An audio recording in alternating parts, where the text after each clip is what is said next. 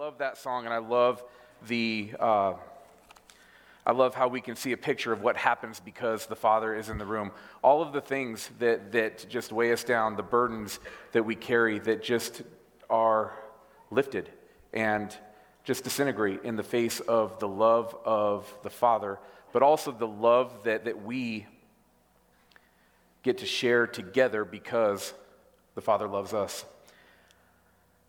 We are in the middle this winter, we're, we're working our way through the Gospel of Mark. But as we're working through the Gospel of Mark, we're paying specific attention to the way that Jesus defies culture, religion, and social norms. The, the defiance that we have seen so far, the defiance that we're going to continue to see, is not the typical defiance that we might be used to. Um, really, not the defiance that we see in our time and place. Also, perhaps not the type of defiance that we have practiced ourselves. At least I can, I can own the fact that the defiance that I have demonstrated towards cultural uh, norms, religiousness, social norms, civil authorities, all of that uh, has not always been with the example of Christ in mind. So this is helpful for me to see. You want some stories of? Well, that's what Sandwich Sunday is for. I'll tell you all the stories that we downstairs. That's, um, the defiance, though, that we see from Jesus is a defiance that, that leads to sacrifice rather than a defiance that leads to gain. We never see Jesus use his defiance to improve his safety. He doesn't do this for his comfort. He doesn't defy for his prosperity. We always see him defying in order to extend compassionate rescue to someone else. Every time he defies, he defies for another. The set of defiances that we're going to see here today, uh, a couple of them, we're going to see one, a defiance of evil. Then we're going to see a defiance of self that really is an extension of the paradigm that we've been talking about about service over ritual, service over religion, relationship over religion. The second defiance this is one that, that might actually be one of the most difficult defiances of our culture and of our time this devi- defiance of self.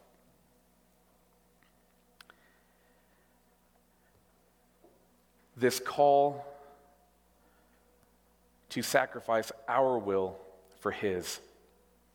The call to be about another rather than to be about self. This, I think, could be the most difficult defiance for us to understand and emulate when we look at it from our cultural lens. Now, we also know that Jesus was countercultural in his time. But we also know the extension of that, that following him makes us countercultural in our time if we are able to emulate his type of defiance. This friction that, that sort of comes up as we emulate the, the defiance of Jesus, it leads to a few outcomes.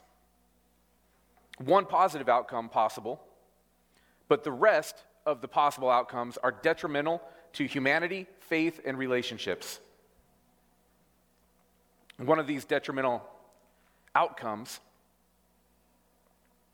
is the rejection of the path that Christ made for us because when we realize the cost of following that path, we notice that it's just too high for what we're willing to give.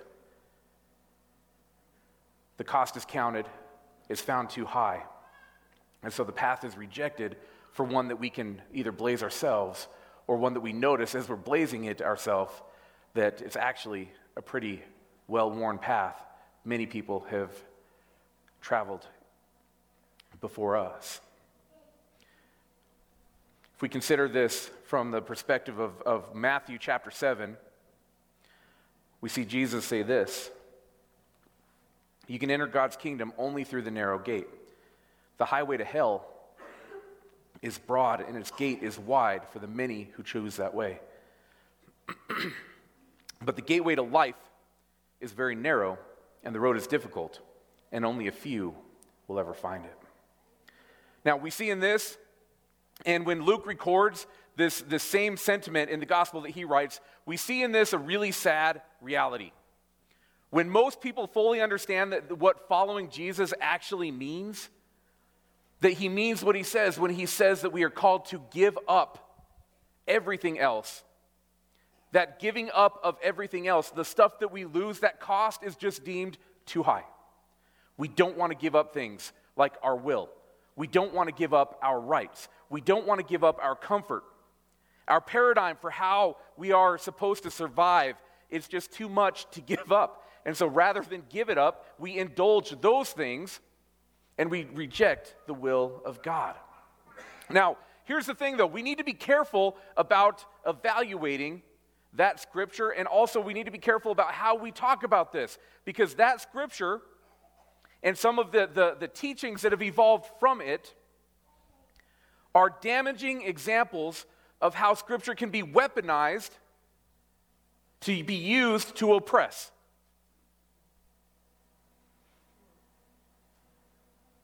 That passage reflects a truth that we cannot escape.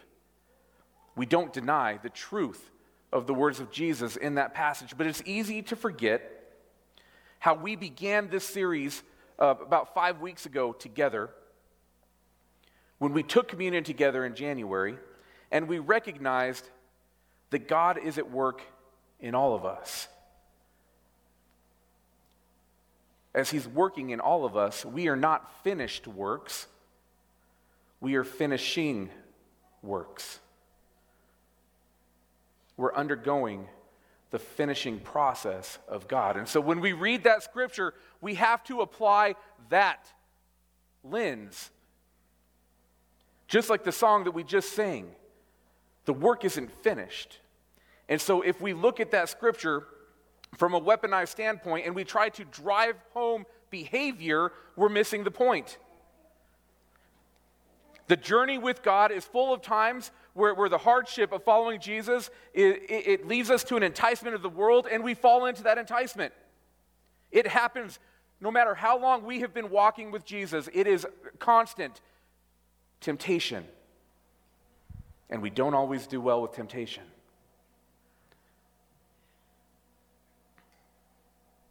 There are things in this world that can pull me from the path that Jesus has blazed.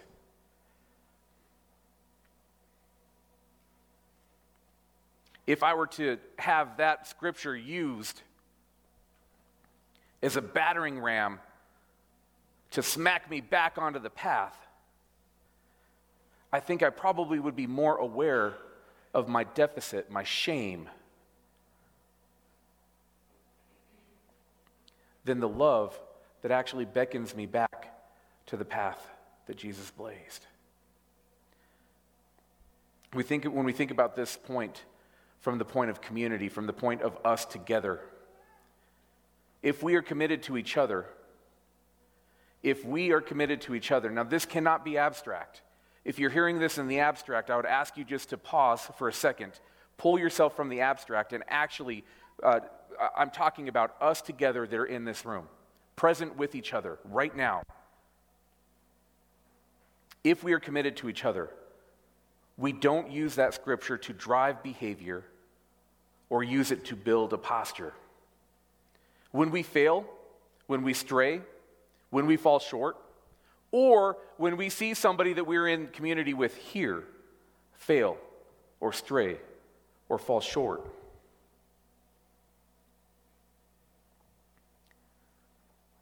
When the world would expect us to condemn one another to point out the failing, to make sure that you're aware of how far off the path you actually are.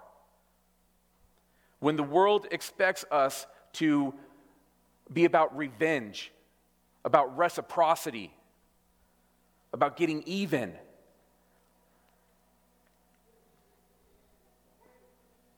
when the world expects us to condemn, we take on the posture of Jesus we form a team that is about compassionate rescue rather than scoffing condemnation. That is how we use that passage. We do that also with this reality. Not all that we extend the path to compassionate rescue, not all will take it. We understand that. But we don't offer it based on the likelihood of somebody taking it.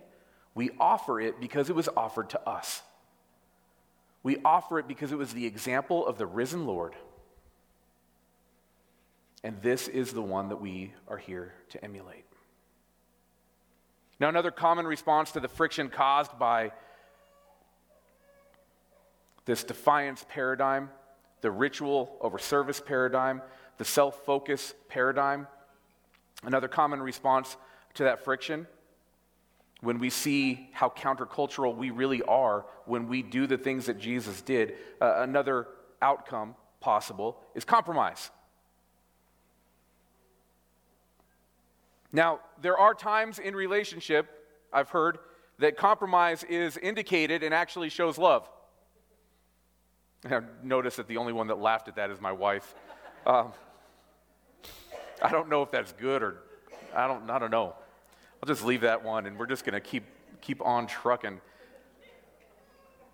But there are times where compromise in relationships represents a certain level of self denial. That's certainly true. But when we compromise with God, we actually engage in defiance of the created order of the world. This isn't about self denial. When we compromise with God, we are actually defying created order. Compromise, as a result of the friction that we feel from following Jesus,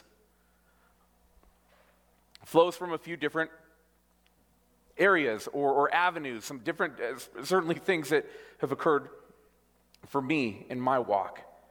When we see that the will of God conflicts with our own will, or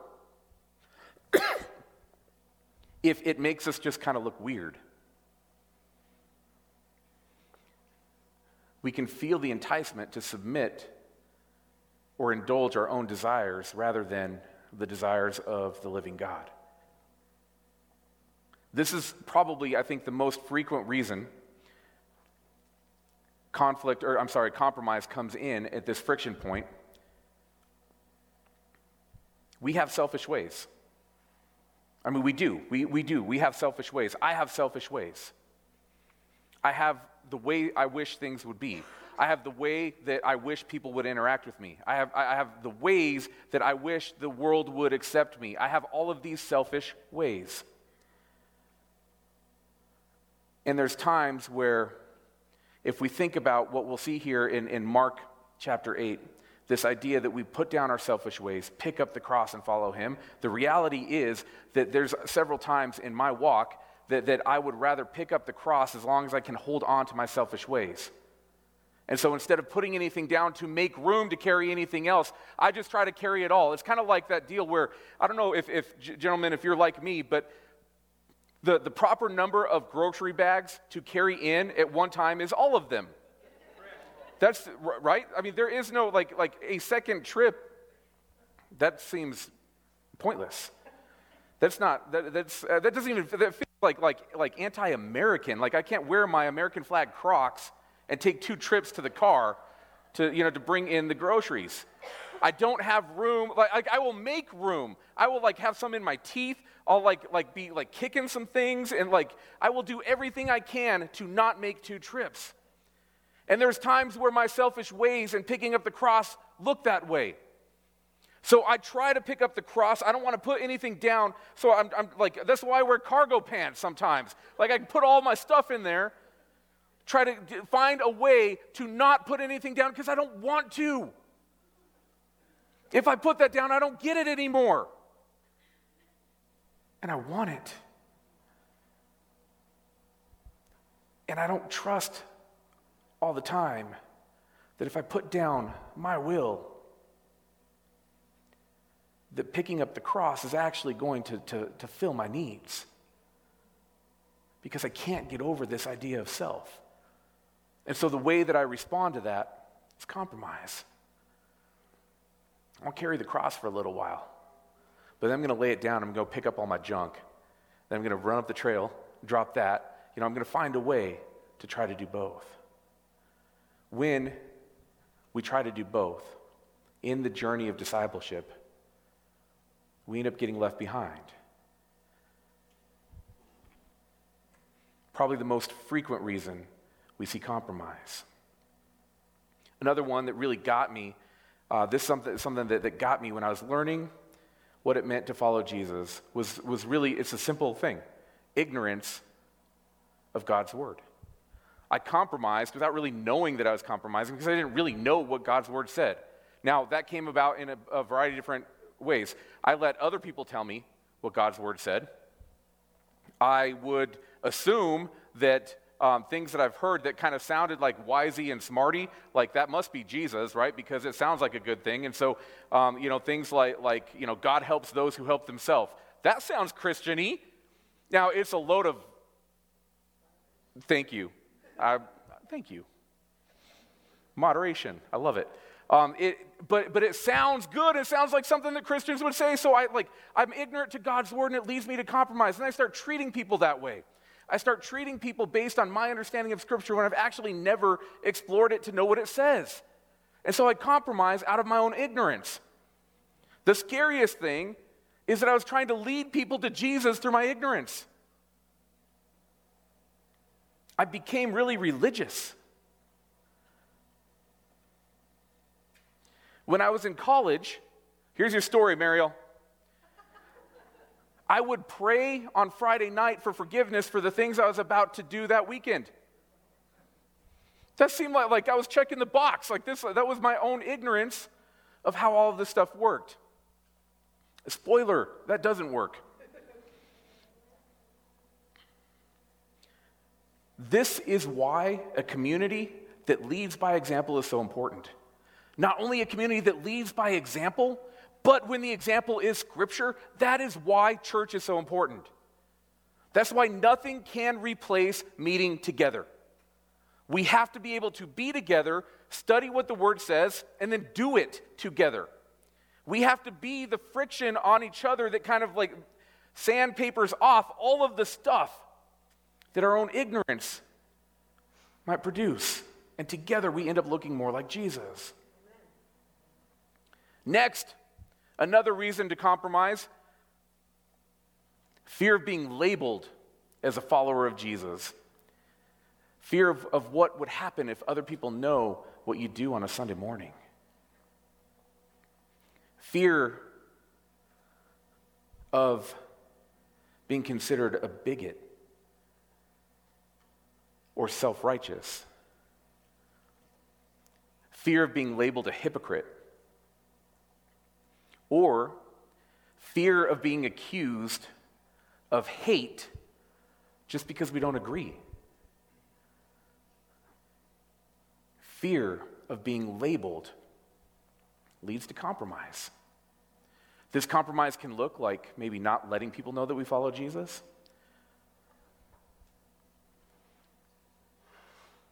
Not being about the missional work of Jesus, being a closet Christian, or sometimes can lead us to, to appointing ourselves as the defense attorney of Jesus, as though he needs one, right? So we try to, to argue people into the kingdom.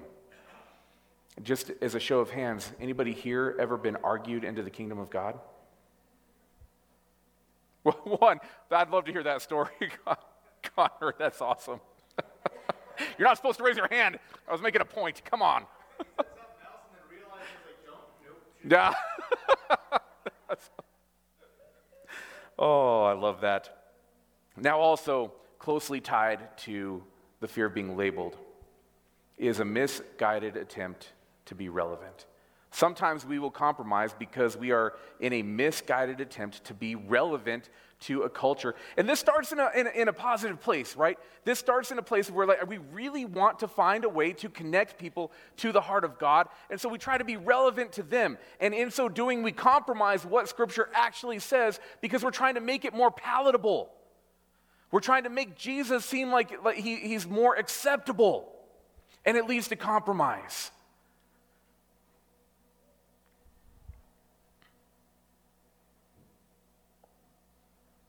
I wonder if I was this friend for some people, and I'm sure I was. I'm sure there's more stories about that too.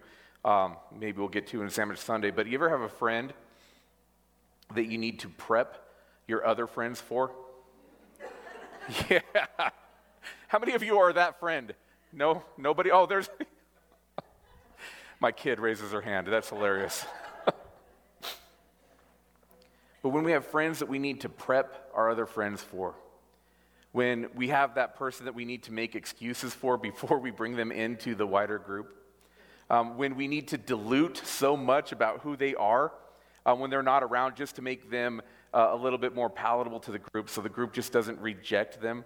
Um, when we do that, that friend is never going to be accepted. Because what we've done is we've basically made it illegal for that friend to actually be who that friend really is. We've, we've tried to prep the battlefield so much that that person actually cannot be who they are. And so when we do that with Jesus, we find ourselves in compromise. When Jesus is the friend that we need to prep our other friends for, when Jesus is the friend that we need to dilute to make him more acceptable.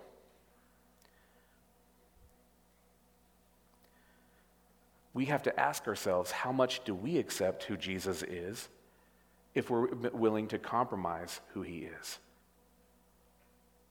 This is a truth. Jesus and his message of salvation. Jesus and what he did for us that we exemplified in taking communion together. Jesus and his ministry of reconciliation is always relevant. We don't have to compromise. We ought not compromise because this is truly the only relevant message in the history of the world. In Revelation, in the revelation given to him by Jesus, John wrote this about the compromising church. Write this letter to the angel of the church of Laodicea. This is the message from the one who is the Amen. That could be one of my favorite lines in Scripture. That just sounds awesome. This is the message from the one who is the Amen. The faithful and true witness, the beginning of God's new creation. I know all the things that you do. You are neither hot nor cold. I wish that you were one or the other. But since you are like lukewarm water, neither hot nor cold, I will spit you out of my mouth. That is the outcome of the compromising church. Now, a third outcome, an outcome that we can hold up, an outcome that we can work towards together. A third response aligns with this from Galatians chapter 2. My old self has been crucified with Christ. It's no longer I who live, but Christ lives in me. So I live in the earthly body by trusting in the Son of God who loved me and gave himself for me. Old self crucified, new life begun. A new life that doesn't need to seek worldly things. A new life that draws life from Jesus. He the vine, we the branches. This is defiance. It's defiance of self, defiance of the world, and defiance of what the world says is important. And this is the defiance that Jesus teaches. You join me in Mark chapter 3, starting in verse 7. Jesus went out to the lake with his disciples, and a large crowd followed him. They came from all over Galilee, Judea, Jerusalem, Idumea, from east of the Jordan River, and even from as far north as Tyre and Sidon. The news about his miracles had spread far and wide, and vast numbers of people came to see him. Jesus instructed his disciples to have a boat ready so the crowd would not crush him. He had healed many people that day, so all the sick people eagerly pushed forward to touch him. And whenever those possessed by evil spirits caught sight of him, the spirits would throw them to the ground in front of him, shrieking, You are the Son of God. But Jesus sternly commanded them, the spirits, not to reveal who he was. Now, this can be a puzzling passage of Scripture, especially if we take our culture and superimpose it upon on the text that we're reading together. Take the last half of verse 8. The news of his miracles had spread far and wide. There is a vast number of people that are following him. People are seeking him out because he has grown in acclaim. We take that, this, this becoming famous that we see in, in verse 8, and we put that alongside what we read in verse 12. Jesus sternly commands the spirits not to reveal who he was. This is defiance of self. We're going to talk about that and unpack that in just a second. But before we get there, but uh, before we look at that point, wrapped within the defiance of self in this scripture is a defiance of evil that we ought to spend some time with.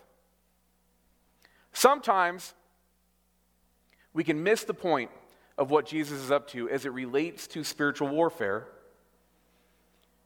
when he delivers people from evil. And that is at least an undercurrent of what's happening in this passage. Now, what do I mean when I use the word evil? Looking at, at some scriptures like, like, like, Psalm 51, Mark 7, and in 1 Kings 17, this is, is the way that I would describe evil. Those things that contradict the holy nature of God that lack goodness, and those things that are morally wrong, sinful, or wicked. Also, evil can be those things that, that, that cause harm without a moral dimension. And so that, that would be like natural disasters, and we see that that's the first king's reference. And so that really, that is my definition of evil. Now, that's evil when I refer to spiritual warfare. What I'm talking about is, is a multidimensional battle fighting against Satan's attempt to maintain control of the kingdom of the world. This is the fight to get us to stop. Stop what? Stop everything. This is the missional, this is the work to get us to stop engaging in the missional work of God. This is the, the battle that gets us to stop engaging with God, to stop trusting God, to stop wanting God, to stop thinking that God can do any of the things that He says that He can do. The battlefield that gets us to stop, but also gets the church to stop. And the battle that gets us to help other people stop. That's spiritual warfare. We see in this scripture, and we see in, in many places in scripture, a personal battle between flesh and spirit. We also see a social battle against evil in the world. Excuse me. And we see a spiritual battle against evil supernatural powers. This is spiritual warfare, and we see it as a reality from the scripture. The goal from the enemy's point of view is just what we talked about, it's just to get us to stop, to stop reconciliation, to stop our journey towards the narrow gate, to help others stop that journey as well. The spirits that are possessing people in this crowd are attacking people in an attempt to prevent them from finding reconciliation with God. These spirits are attempting to stop people from experiencing compassionate rescue. now, there are a few different ways that, that these attacks come. We're going to quickly address the one that relates to the defiance of evil that Jesus is demonstrating in this passage. This revolves around authority. Now, this is something that we dealt with early in the series, talking about authority, the authority of Jesus. Jesus, as the triune God, has all the authority. All authority rests in Jesus. Likewise, when he commissions us to his work, He grants us the authority to do what he did. That's the place we have to start, is understanding our authority. Because the enemy wants to steal that authority. The enemy wants our worship to be on anything but Jesus. And when we do that, when we worship anything other than Jesus, we, we grant authority over our lives to the thing that we're worshiping. Rather than allow Jesus to have authority in our life, we grant that authority to the kingdom of the world. This gives the enemy permission to work in our lives. We see the fruit of that work in terms of destructive behaviors, destructive rela- relationships, calamity, all things that we could describe as chaos. When we end up acting like the things that we worship, we see this come full circle. Acting like the things that we worship then allows the enemy to use spiritual forces to even guide our behavior. This is what's happening to these people that are around Jesus.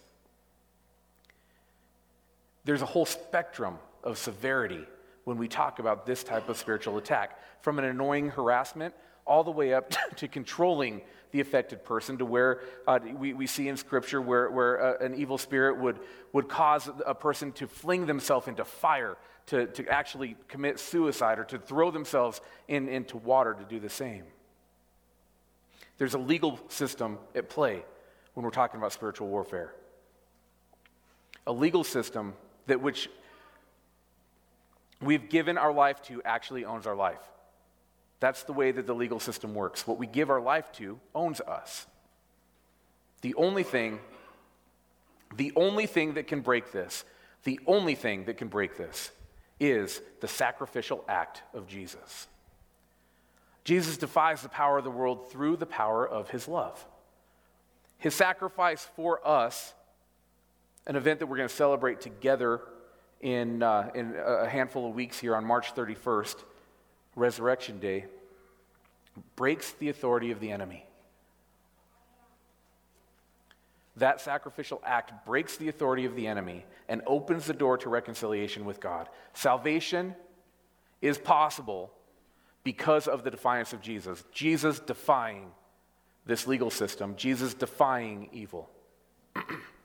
now, how do we, how do we maintain this defiance in our lives? One way to maintain this defiance in our lives is to be more interested in Jesus than in demons. Be more interested in the work of Jesus than what the enemy's doing. Be more interested in the one that wins the fight rather than the loser. It's important to know that the enemy is active, but the king is on the throne. And so when we think about our energy, when we think about our study, when we think about our focus, it ought to be on Jesus, not on the demonic. The next thing that we can do to keep this defiance alive in, in, in our lives is be discipled. More than just one on one. Be discipled in a group, in a small group, in a large group. Be in a community. Be in a community that loves enough to be accountable to each other so that we learn together how to abide. We learn together how to forgive. And we learn together how to restore. Yeah. Amen. And the last thing that helps us to be missional. So I would love to get vineyard shirts that would just have this acronym on it RYDB. The last point is just that simple RYDB. Read your dang Bible. This is how we keep the defiance alive as we read the Bible. And it leads us to the missional work of Jesus. Jesus defies the power of evil by putting himself in the place of the sinner. We defy the power of evil when we put ourselves in their place as well. when we become a sacrifice. Now, back to defiance of self. We see a large crowd following Jesus because of the signs and wonders that lead to compassionate rescue. They're following him because of the spectacular. They're following him for the show. They're also following him because they want it to be real.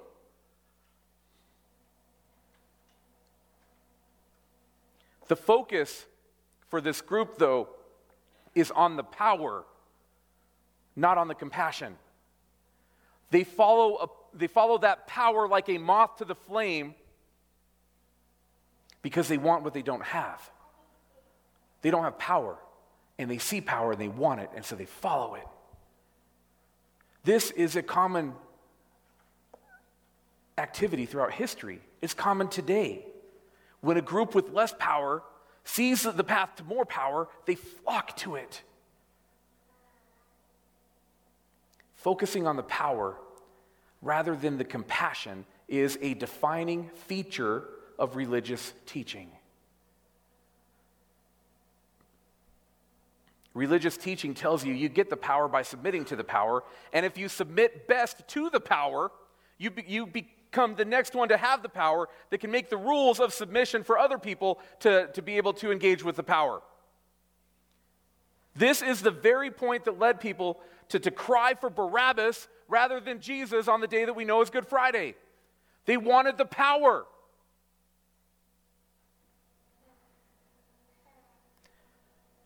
The nation of Israel, in that moment, they were waiting for a Messiah.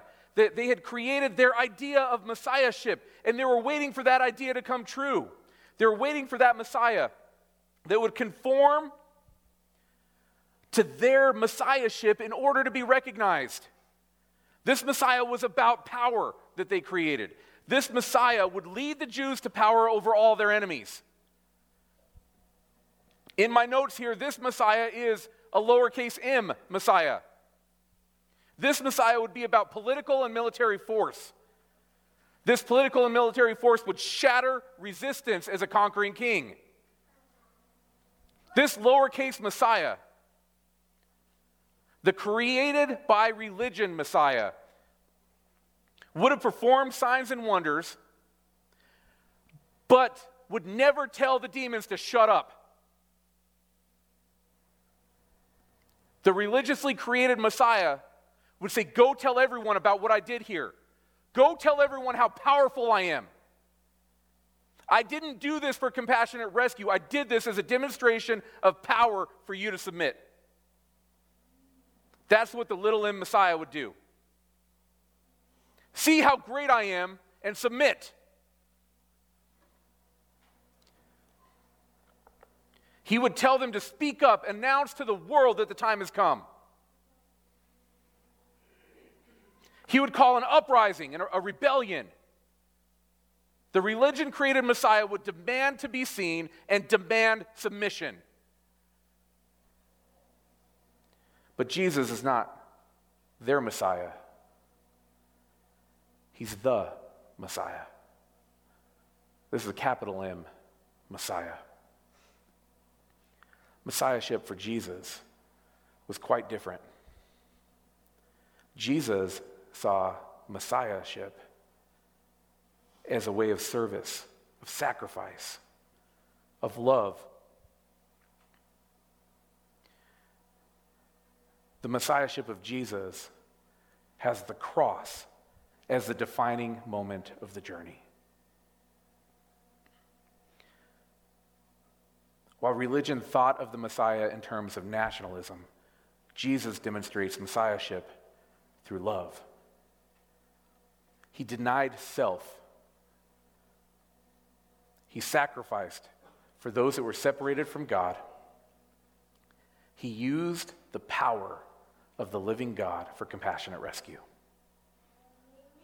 When we see the power of culture, when we see where power resides, when we see how power is used, it's easy to want that power to be corrected, unless we agree with it. But the power that needs correcting, The power that we see that needs correcting is counterfeit power, a power that is expelled by compassion, sacrifice, and service. What the defiance that Jesus engage in, engages in does is provide us with an example of what real power is, where it's found, how it's used, and what the results are going to be. The cross is the defining moment. We can have useless, destructive conflict if we want the same Messiah that the religious people want. We will get the same thing that we see in world history for those that called for Barabbas. Or we can follow the path that Jesus made by seeing the power as a mechanism for deliverance, a vehicle to reconciliation, the very thing that announces the now and coming kingdom of God. So we see the defiance of Jesus is about sacrifice.